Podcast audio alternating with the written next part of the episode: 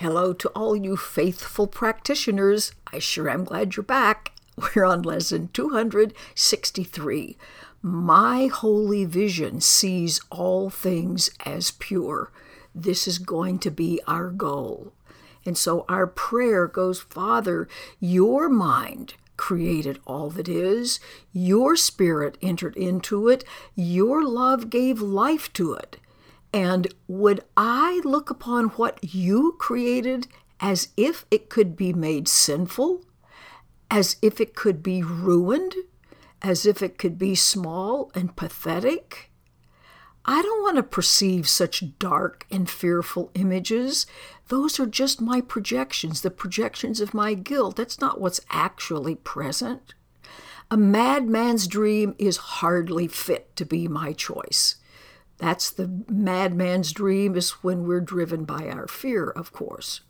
Instead of all the loveliness with which you bless creation. You not only bless it, you create creation with all of its purity, its joy, and its eternal quiet home in you. So, therefore, while we still remain outside the gate of heaven, now let's get this we're not actually outside the gate of heaven, there's no outside for us to be in, but it just seems like. So, while it seems like we're outside the gate, let us look on all we see through holy vision and the eyes of Christ.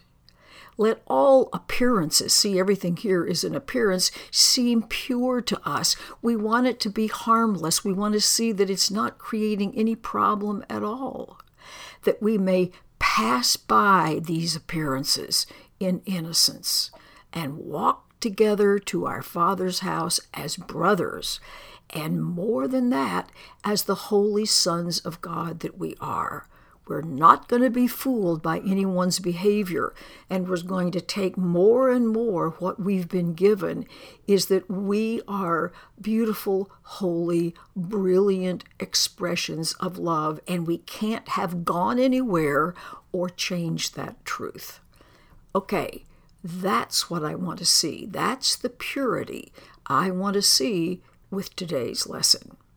Have a gorgeous day. Look only for what's right. See how much better you feel by the end of the day.